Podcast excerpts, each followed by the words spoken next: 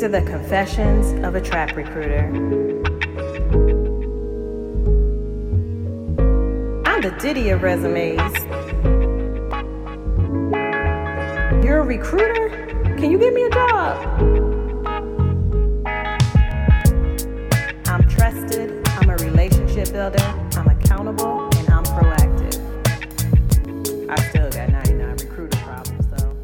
Hey everyone, welcome to this episode of Confessions of a Trap Recruiter. Today we have one of my oldest and dearest friends, the Reverend Dr. Daryl L. Williams, talking to us today from the topic of trust. Daryl, please introduce yourself.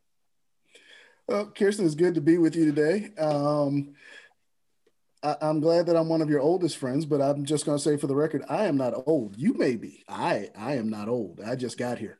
Anyway, uh, I'm Dr. Daryl Williams. I'm the senior pastor of the St. Paul Church in Oxon Hill, Maryland, and I am the owner and director of Williams Stewardship. Williams Stewardship is a financial consulting firm that helps um, people of faith and churches get their money act in order. Very nice.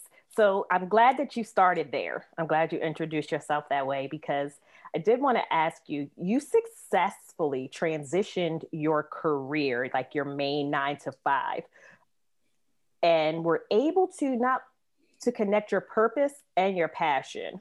That is something that is not easy to do. Can you share with the folks the steps you took getting from where you started to where you are today as Reverend Dr. Darrell? Sure. Um, well, I was born and raised in a small village in New York called Brooklyn, small village of about 5 million people.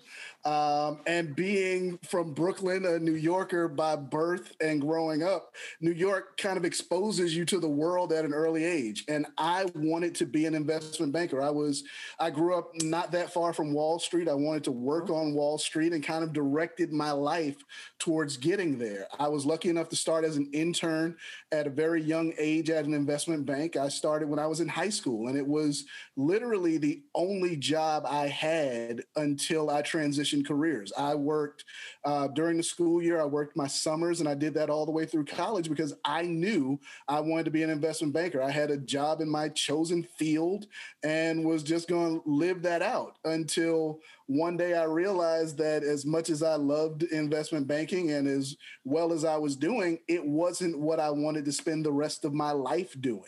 And luckily, I was young enough and early enough in my career that I still felt like I could take a chance. It was one of mm-hmm. those if this doesn't work, I can always go back to business school and try to get back on the train where I jumped off.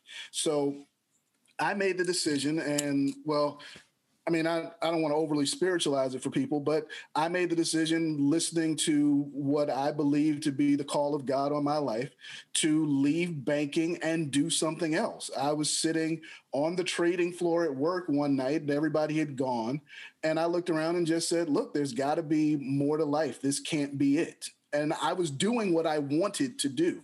Uh, when I realized that I had to do something else, I had to start trying to figure out a way to do it. And that that was the tough part because you don't just leave a good paying job when you got student loan debt and credit card debt and all the rest of the stuff that comes with life after college. You don't just say oh well you got to right. figure out a way to move from one thing to the other and I was lucky enough that a friend of mine needed somebody to run the finance department at his church. So I didn't as I transitioned slowly is the best way to put it. I took okay. the skill set that I had and just applied it to another environment at first.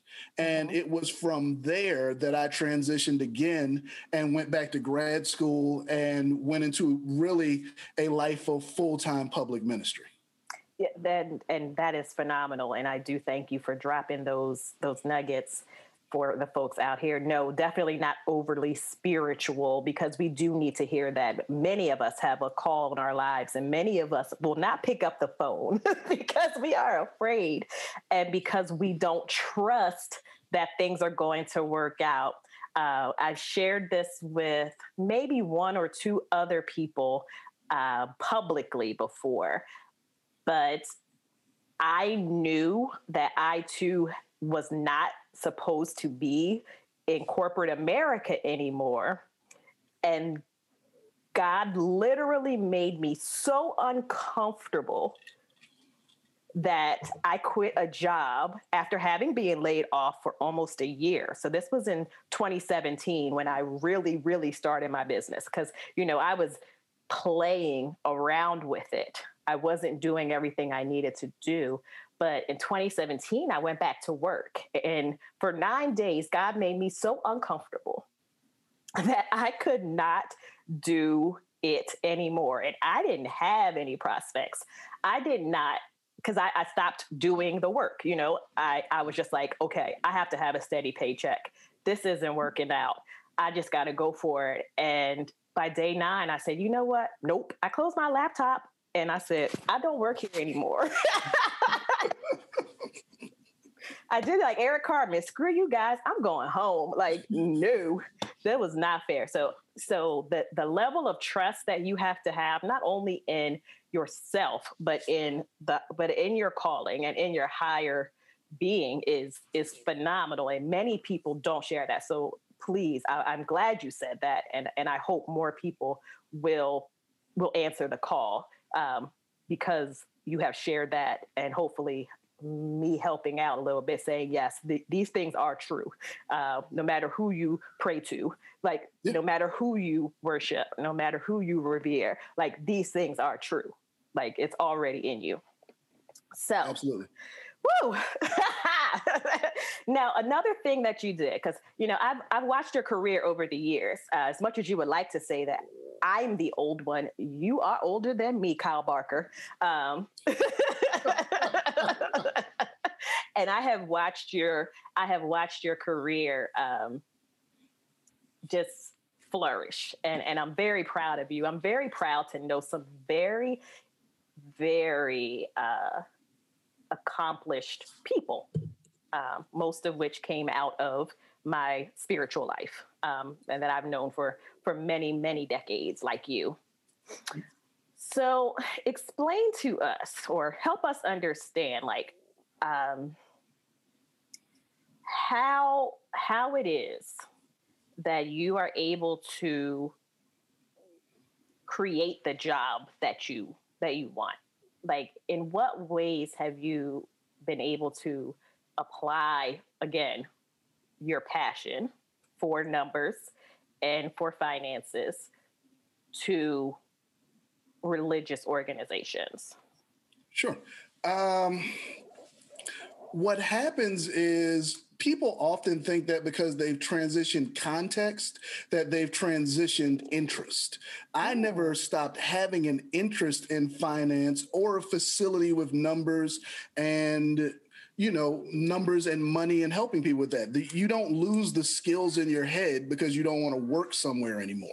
So when i moved like i said my first transition was to the finance department in a church.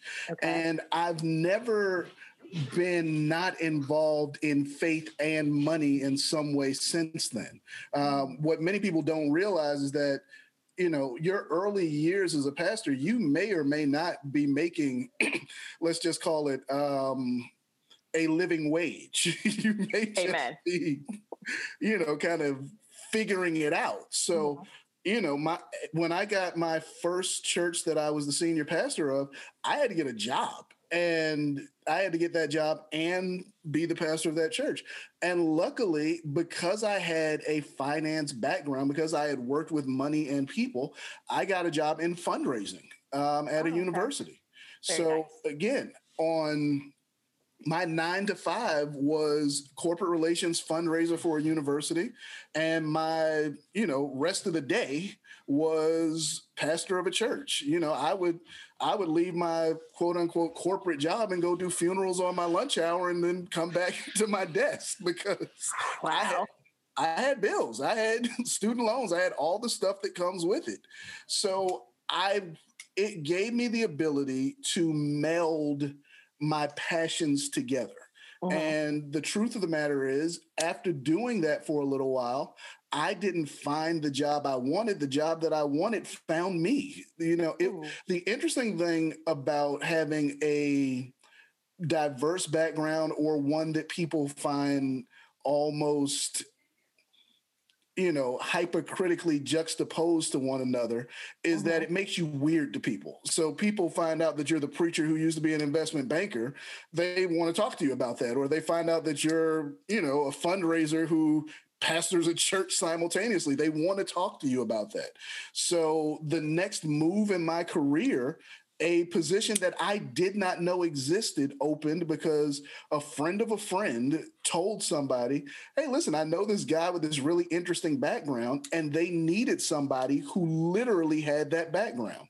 So I moved to become the, um, what was my original position? I was the director of investments and planned giving for the Unite for the United Methodist Foundation of the Baltimore Washington Conference. Yeah. So it was literally putting all of my years of learning, training, and doing together. Um, I have always said, you don't know what door is open years from now that you're being prepared for now. If you mm. looked at my resume when they started looking for somebody for that position, I had literally the perfect resume for a job I didn't know existed. So it wasn't something that I planned to get to. I didn't know it existed. I didn't know that people did that. I didn't know that there was this we need somebody who can talk church, talk to people about funding in churches and raising funds, but also be able to deal with endowments and investments and, you know, be and be the frontline person of managing a fund and managing fund managers. I didn't know that job existed, but you can be training for years for something that you don't know exists and then the door opens and you're standing there as the perfect candidate. So my transition was into literally doing faith and finance for a living. I started off as the director of investments and plan giving and then i became executive director of the foundation and did that for five years before i went back to um, being a full-time pastor.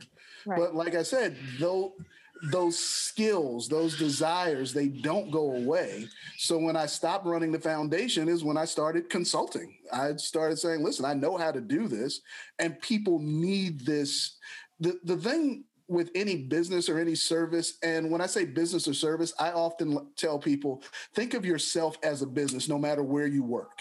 And if you're okay. working full time corporate, they are just your largest client. They just don't have to be your only client.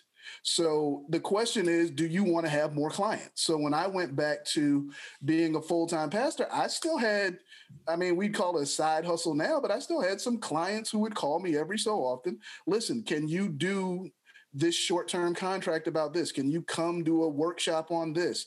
And was it the money that was, you know, putting food on the table? No, but it was a nice secondary stream of income that allowed me to stay sharp in something that I really enjoy and help people. So, you know, when you have an answer, people do have a question. So you can become the answer to people's question without knowing it. And then the question just is, do you want to serve and help people? And I've always wanted to.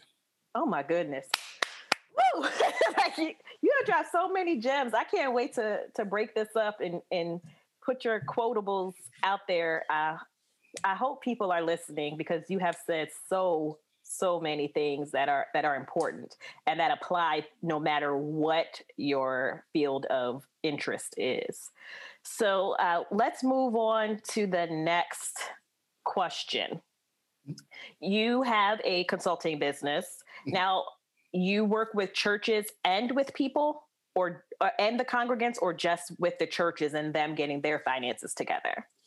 I do both. Um, okay. What I call my business, it, I call it Williams Stewardship. Stewardship is basically just management. It's uh, just a more churchy word for it. Okay. So it's Williams Financial Management, but I just call it Williams Stewardship. And what I found, again, this is how your history comes into play. I was originally working with churches, but I also realized that the the lid on a church's ability to raise funds to do ministry is how jacked up the finances of the congregants are. And, you know, mm. most people want to be philanthropists, they want to be generous, but their money is jacked up. And, you know, people always say, I want to if I could, or if I could figure out a way to. So I said, listen, you know, the principles that I learned of finance when I was on Wall Street and helping people with retirements and investment and those sorts of things, those apply to people of faith as well. And what we do at William Stewardship is we help you align your faith and your finances so that you don't have guilt about the blessings and abundance that God gives you. But if you don't have blessings and abundance, we also want to be able to give you biblical, godly tools that will align what you have to move you forward. Oh my goodness. Again, another one. Like to not feel guilty about the abundance that you have and then to not feel bad about the things that you don't have yet. Like wow, you are, I'm going to have to give you an offering at the end of this. and and ex- sorry reverend newton not have to go to church for quite some time because uh, i can just keep replaying this sermon i'm so ignorant i know but you've known this for years, um, years. yes so again because we've known each other for a long time and you were one of one of the folks that I trusted. Uh, I do want to, you know, drop the trap confession that at the time that I was laid off, uh, because of your advice, because of your instructions, because you were able to give me the right tools. Um, I saved enough money that being unemployed was in some ways a blessing. In a lot of ways, a blessing. So, if you could share with the folks the formula that you gave me that allowed me to be prosperous and to save, I think that would be helpful. Sure. Uh, it's a very basic equation 10, 10, 80. Um, your first 10% you give to um, as a christian i give my first 10% to god. I give it to the church to do god's work and god's ministry. Okay. My second 10% i save or invest. And then i live a lifestyle within the 80% that's left what we often will do is we will live a hundred percent lifestyle and then try to figure out how to give and save. Mm. That that just doesn't work because what you're trying to do is save on what's left over or give on what's left over. I always say you put first things first. You put your you put God first, then you pay yourself, then you pay everybody else. Because okay. if we're completely honest, the reason most of us have financial fear and anxiety is because we owe folk. You know, you don't have financial fear and anxiety just because your fear is American Express. Your fear is your mortgage. Your fear is your car note. You are anxious about how you're gonna pay that stuff. Amen. You're just sitting around like I want to roll around in a bed of hundreds. No, you trying to figure out how you gonna pay these people.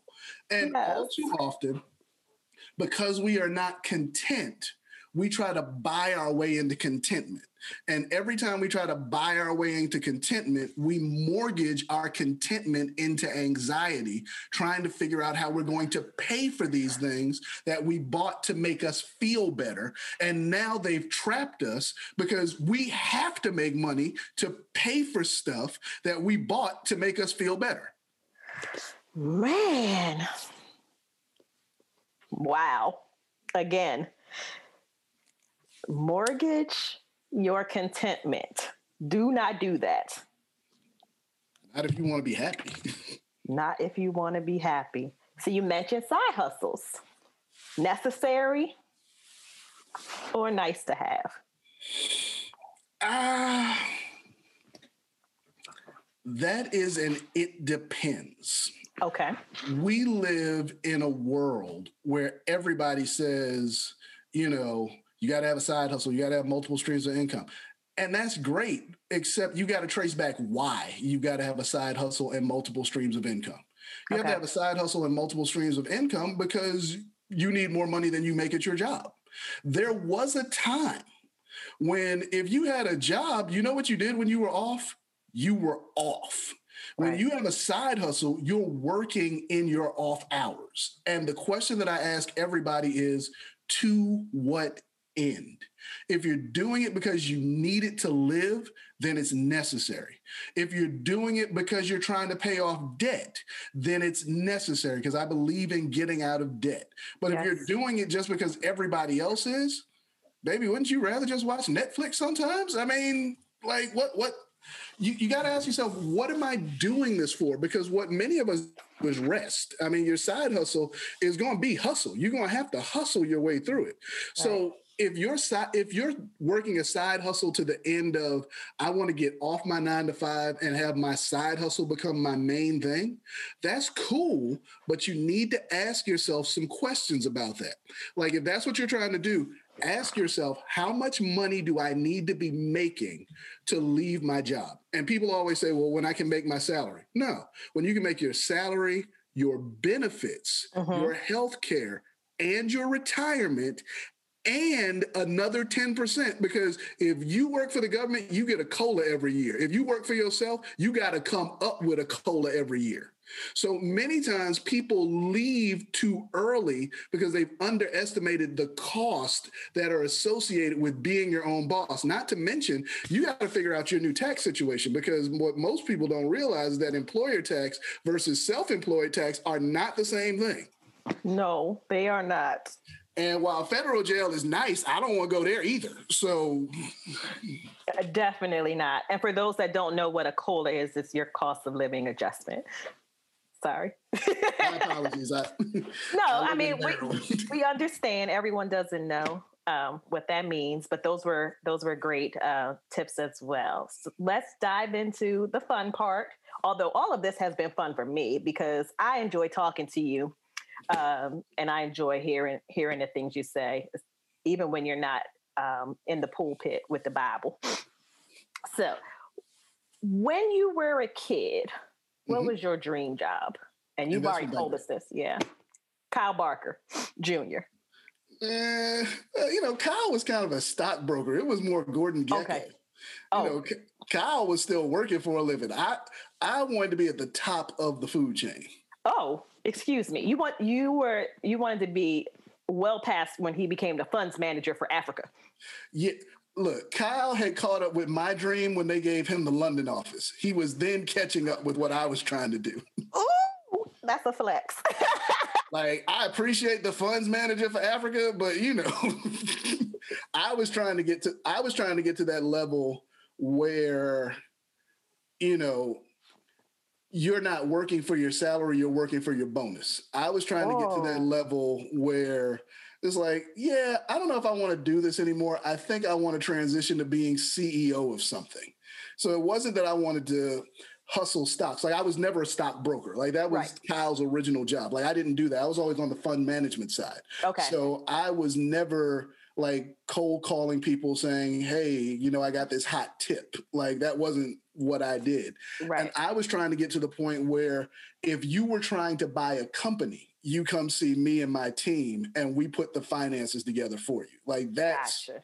I was trying to be, you know, Gordon Gekko. I was trying to be Kohlberg, Kravis, and Roberts. I was trying to be that level of thing. All right. Okay. So what's the best career advice you received but did not apply? But did not apply or applied later on? Because I've had folks answer that question with what they didn't apply you know, in real time. It's really counterintuitive. Okay. The best career advice I was given was relax. It was literally relax at the bank, I remember this guy who was a vice president. He was about to be made first vice president. He's about to get the one promotion before you get to managing director, which is kind of the top of the food chain. Okay. So he was one promotion away. And we were talking. I was like, man, congratulations. He was like, come here, let me talk to you for a second. He pulled me aside and said, listen, you are going to be a managing director one day. Whether you're a managing director at 32 or 35 does not matter. Calm down because he wanted me to understand the sacrifices that he had made along the way mm. trying to get there. And you know, I was I was type A hard charging. I'm going to be a managing director by whether it kills me or not, and I'm going to do it as early as humanly possible. And he was like, "Calm down. There's there's more to life because once you make it, now you got to stay there. And if you make it at 35 and you're going to retire at 65, you got 30 years Oof. Where you're already at the top. Now what? And his thing was calm down, relax, enjoy the ride. And so often we're focused on getting there that we don't realize that you, when you get there, you don't retire. You got to work there. So you have to maintain it. Absolutely. You, it's still work. Now, it's better work than at the bottom of the food chain, but it's still work. And you still have a boss and you still have you still have pressure. You still have all the things that come with it. Mm-hmm. And his advice to me was don't give yourself don't give yourself an ulcer over this. There's more to life. And you took it. Eventually. Eventually. Okay.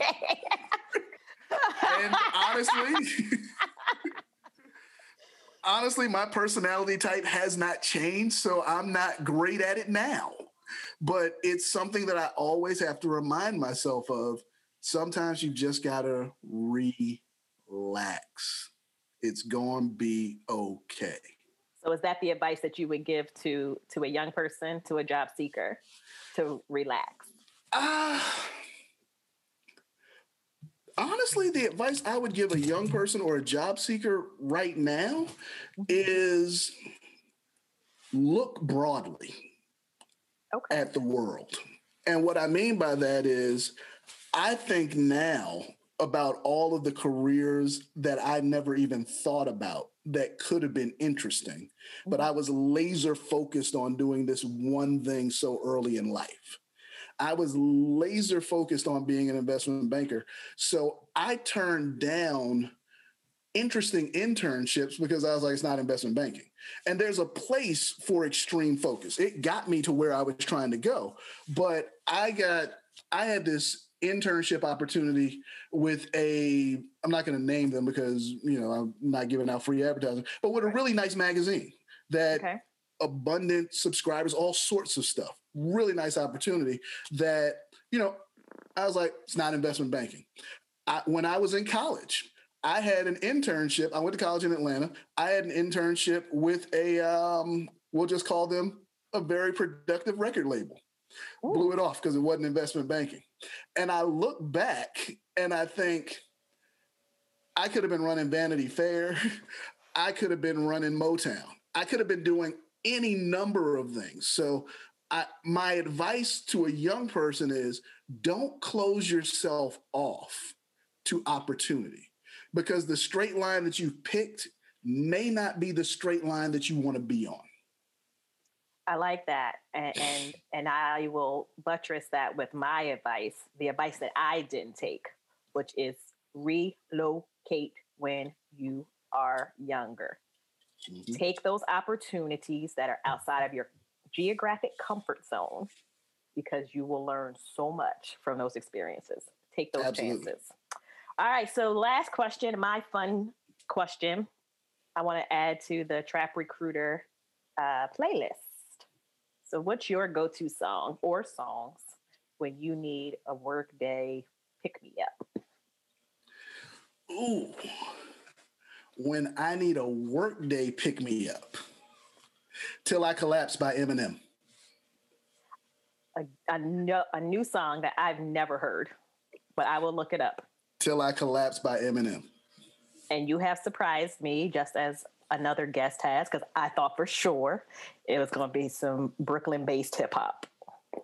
Well, here's the thing my ongoing playlist is Brooklyn based hip hop. Like I was at, okay, total side note. So we're going to go into a Brooklyn side story here.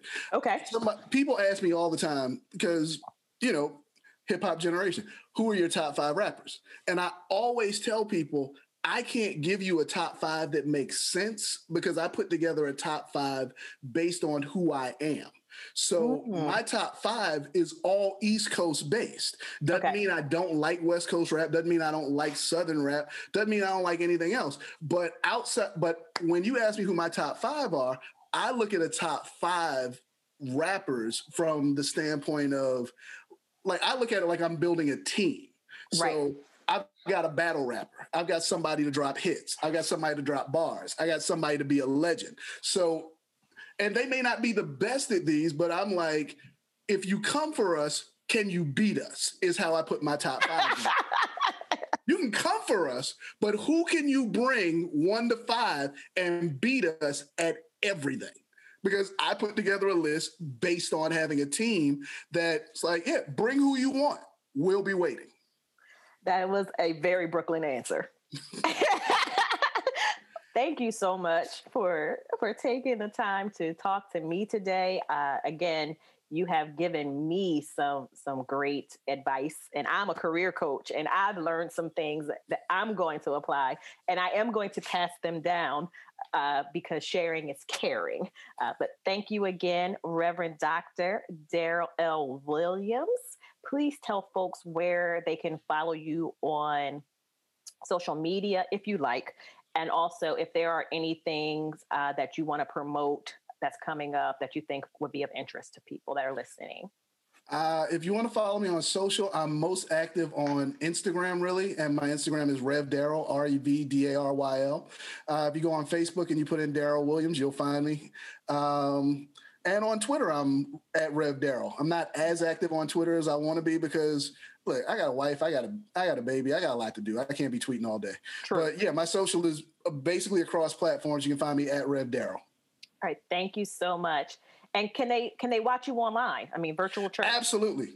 Absolutely. You can absolutely watch me online. I we talked all this finance and career stuff. I am the senior pastor of the St. Paul Church in Oxon Hill, and you can find us online at www.stpaul oxon o-x-o-n so s-t-p-a-u-l-o-x-o-n-h-i-l-l dot o-r-g we'd love to have you we have worship service um, 8 o'clock 10.30 and noon on sundays and on demand after that so we'd love to have you check us out Yes. And if you follow them on Instagram, they have a fire playlist every single day.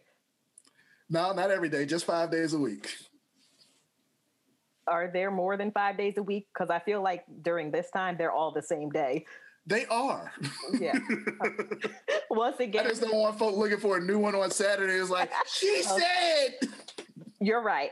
Forgive me. They have a fire playlist during the alleged weekdays. The alleged ones. Yes. Thank you so much, Daryl. Um, you are my friend. You are my brother. And could not do this without you. Appreciate you. See you guys next time. Bye bye. These are the confessions of a trap recruiter. I'm the Diddy of resumes. You're a recruiter? Can you give me a job? I'm trusted, I'm a relationship builder, I'm accountable, and I'm proactive. I still got 99 recruiter problems though. All recruiters should be diversity